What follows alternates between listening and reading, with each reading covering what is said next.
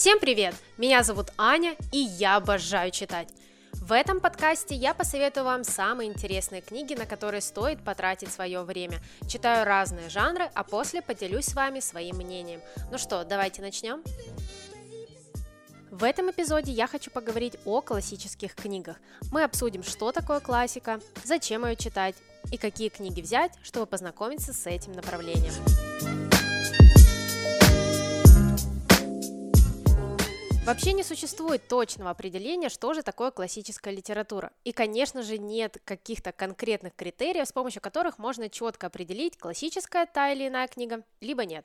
В этом вопросе у каждого свое мнение, и спорить по этому поводу, как мне кажется, довольно бессмысленно. Кто-то считает, что классика – это великие и общепризнанные писатели, например, Диккенс или Мапасан, ну а кто-то будет уверять, что классические книги – это только те, которые были написаны, например, до середины 20 века. Ну а другие просто скажут, что классика – это тяжелая литература, дочитать которую уже огромный подвиг. Но для меня и именно вот для меня классика это те книги, которые будут актуальны еще через 10, 20 и 100 лет. А авторы этих произведений поднимают насущные проблемы, заставляют тебя думать и размышлять. Сейчас мы, конечно же, много читаем именно современной литературы, и у меня тоже большинство прочитанного за год – это книги современных авторов. Но я стараюсь не забывать и про классику, и частенько возвращаюсь к этому направлению. Но больше всего меня поражает то, сколько же мифов существует вокруг классических книг. И именно из-за этого ведь многие боятся даже посмотреть в сторону классики. Я уже не говорю о том, чтобы взяться за эти книги. Итак, что я чаще всего слышу о классической литературе? Во-первых, говорят, что из всех книг нужно читать только классику. Если ты читаешь современных авторов, детективы, и если ты только заикнешься про фэнтези, все, ты тратишь время зря, читаешь мусор и занимаешься полной ерундой. Но дело-то в том, что чтение классики не делает тебя автоматически каким-то умным и высокообразованным человеком. Я всегда говорю, что нужно получать от чтения в первую очередь удовольствие и читать только то, что тебе нравится. Во-вторых, есть мнение, что классика – это скучно и очень тяжело. И если после прочитанной книги ты не чувствуешь себя выжатым лимончиком, то все, ты ничего не понял, и классика тебе точно не по плечу. Но на самом деле большинство классических авторов пишут очень легко и понятно. Да, возможно, в каких-то книгах будут длинные предложения или много описаний, и возможно, вам даже встретятся незнакомые слова. Но ко всему всегда можно привыкнуть. И взяв в руки действительно интересную классическую книгу, вы поймете, что зря так долго откладывали чтение этого направления. Как по мне, именно из-за таких странных и немного глупых мифов мы начинаем бояться классики. В школе нас постоянно запугивали книгами, заставляли читать что-то по школьной программе, либо вовсе давали книги не по возрасту. Вот скажите, как можно после такой принудиловки получать удовольствие от чтения? Поэтому я вас прекрасно понимаю, если вы даже не хотите подходить к полкам с классикой в книжных магазинах. Но поверьте мне, классические книги – это очень интересно. Эта литература невероятно увлекательная. Она не только заставит вас испытывать сильные эмоции, так вы еще и удивитесь, как быстро и легко читаются эти книги.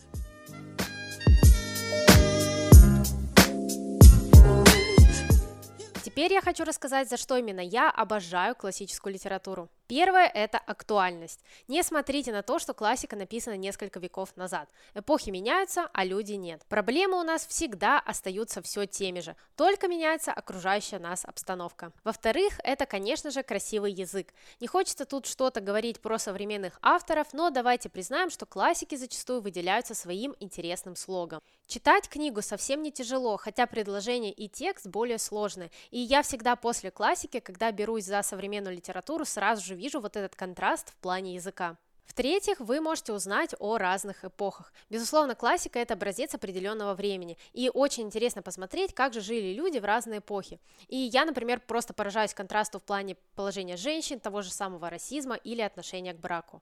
И еще один плюс копилочку классики – это повышение начитанности. Вы знакомитесь с разными авторами, узнаете их стили и отличительные особенности, а после можете даже увидеть какие-то параллели между разными произведениями. Вот так вот замечать разные отсылки – это действительно очень круто.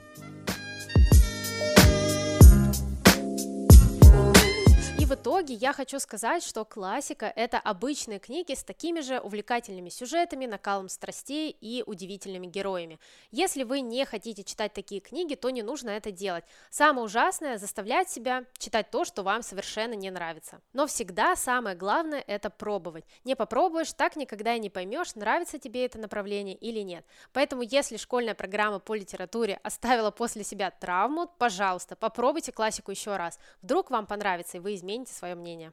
Теперь я хочу порекомендовать вам несколько классических книг, если вы редко или вообще не читаете классику, либо если вы просто не знаете, как подступиться к этому направлению. Все эти шесть книг из моего списка очень легкие, интересные и невероятно увлекательные. Итак, вот мой список нескучной классики. Первая книга – это «Театр» Сомерсета Моэма одна из моих любимых книг у этого автора и одно из самых популярных его произведений. По сюжету главная героиня – это актриса средних лет, которая заводит интрижку с молодым парнем. И в финале мы узнаем, к чему же приведут эти тайные отношения. В этом романе мы погружаемся в атмосферу театра и можем подглядеть за кулисы, узнав подробности жизни актеров. Автор очень ярко показывает внутренний мир главной героини. Она настолько хорошая актриса, что уже даже сама не знает, где заканчивается ее сценический образ, а где начинается ее собственное «я». И Джулия всегда как будто бы готова выйти на сцену, даже если она просто готовится к встрече с любовником или со своим сыном. Автор очень подробно показывает нам своих персонажей, открывая их с разных сторон. И тут не стоит забывать про молодого любовника нашей главной героини, у которого тоже есть свои причины и свои мотивы, чтобы встречаться вот с такой актрисой. В этом романе есть интересный сюжет, яркие персонажи и легкая мораль от автора. Это отличная книга для знакомства с классикой. С Моемом вы точно никогда не заскучаете.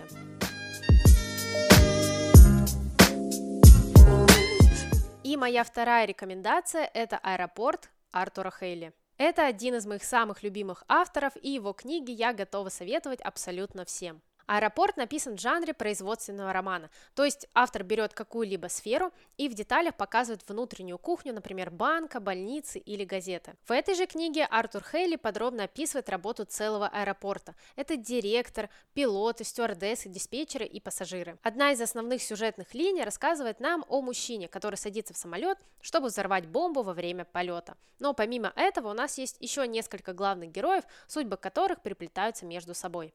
Самое главное не бояться количества героев и объема этой книги. В именах вы точно не запутаетесь, а сам роман читается невероятно быстро и динамично. С первой главы ты сразу же погружаешься в жизнь и работу сотрудников аэропорта. И как же интересно узнавать все эти мелкие детали, которыми живет сфера полетов. И фишка в том, что автор показывает нам всего 7 часов работы одного аэропорта, когда у персонала все идет не по плану. Книга читается на одном дыхании, а после вам точно захочется взяться и за другие романы Артура Хейли.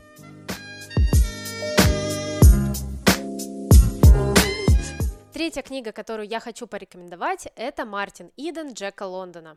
Роман рассказывает нам о молодом человеке, который всеми способами добивается девушку своей мечты и состоятельной семьи. Герой понимает, что он его возлюбленная из совершенно разных миров, и Мартин намерен войти в высшее общество ради любви. Перед нами история о долгом пути к своей цели. В самом начале книги перед нами обычный парень из рабочего района. Он грубый и необразованный. Именно любовь к Руфи толкает главного героя на путь писательства. Мартин думает, что станет писателем, войдет в высшее общество и станет достойным своей девушки. В этой книге Джек Лондон поднимает абсолютно разные темы. Любовь, путь к мечте, взросление, цена успеха и так далее. Невероятно увлекательно наблюдать за изменением Мартина от начала книги и вплоть до самого финала. Мы увидим, насколько насколько он изменится и кем он вообще станет. Также автор с интересной стороны показывает читателю общество людей. Как я уже говорила, времена меняются, а люди нет. Автор рассказывает нам про высшее общество, где самое главное – это деньги и внешний успех. И никто не будет слушать твои правильные и верные мысли, пока ты не станешь частью этого общества. Если честно, я готова очень долго расхваливать роман Мартин Иден, но я крайне рекомендую вам познакомиться с этой книгой. Это удивительная история с глубокими мыслями и невероятным финалом. Вот что-что, а финал вас точно не оставит равнодушными, и вот таких эмоций от финала я, наверное, не испытывала очень давно. Четвертая книга из моего списка нескучной классики – это «Эмма» от Джейн Остин. Это история о избалованной девушке Эмме, которая живет свое удовольствие вместе с отцом. Ее никто не заставляет выходить замуж и рожать детей, а любимое развлечение главной героини – это сводить своих друзей. Но Эмма, кстати, скорее не создает парочки, а просто вмешивается в чужую жизнь. И, конечно же, перед нами любовный роман. Поэтому Эмма хоть и не ищет свою любовь, в итоге все равно ее найдет. Вообще, главная героиня думает, что отлично разбирается в людях, но оказывается, что это совсем не так. Из-за этого Эмма частенько попадает в разные неловкие и забавные ситуации. Я, кстати, очень часто слышу, что героиня здесь сильно раздражает, но все же перед нами юная девушка с живым характером, которая делает ошибки и учится на них. И Джейн Остин специально рисует перед нами такую героиню, вызывая у читателя не только легкое раздражение, но и улыбку и даже когда-то сочувствие. Эмма – это просто великолепная книга, она веселая и саркастичная, отлично. Мне кажется, с такой классикой можно отлично отдохнуть и отвлечься. Даже обидно, что об Эме так мало говорят, но я вам искренне советую этот легкий любовный роман.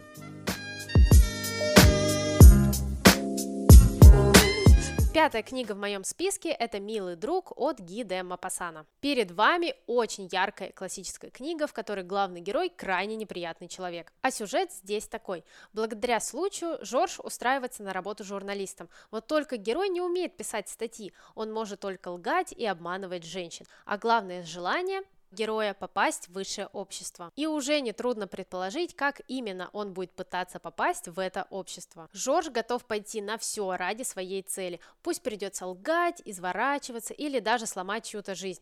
А финал здесь незабываемый. Это просто кульминация всех поступков главного героя. Сюжет здесь довольно неторопливый, но сколько же эмоций у тебя вызывают поступки главного персонажа. Сначала перед нами обычный парень, бывший военный, но к финалу он превращается в настоящего обманщика и мерзавца мерзавца. Книга «Милый друг» – это уж точно не скучная классика с нестандартным главным героем. Роман читается в лед, так еще и оставляет после себя очень сильные эмоции. Кстати, могу вам предложить почитать роман с кем-то, чтобы после обсудить прочитанное. Так и читаться будет веселее, а само обсуждение станет не менее интересным, чем сама книга.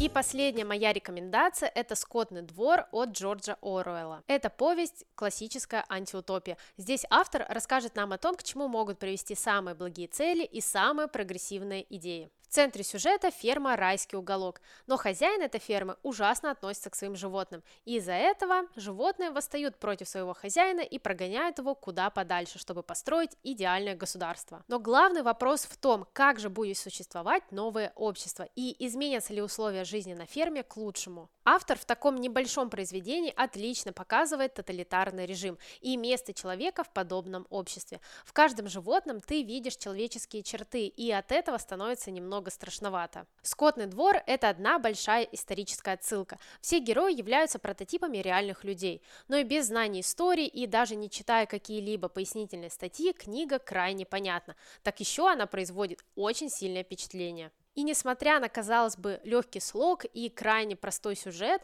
перед нами глубокая и серьезная книга. Поэтому, если вы еще не знакомы с Джорджем Оруэллом или еще не читали какие-либо антиутопии, крайне рекомендую обратить внимание на эту повесть.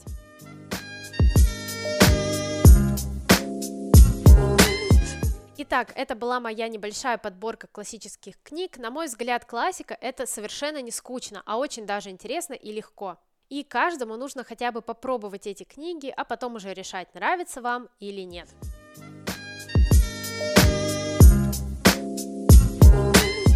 Надеюсь, если раньше вы боялись брать в руки классические книги, то теперь вы хотя бы немного измените свое мнение и откроете для себя прекрасный мир классической литературы. Ну а мы с вами встретимся уже в новых эпизодах и надеюсь, вы не забыли подписаться, чтобы не пропустить новые выпуски. Всем пока и пусть вам попадаются только хорошие книги.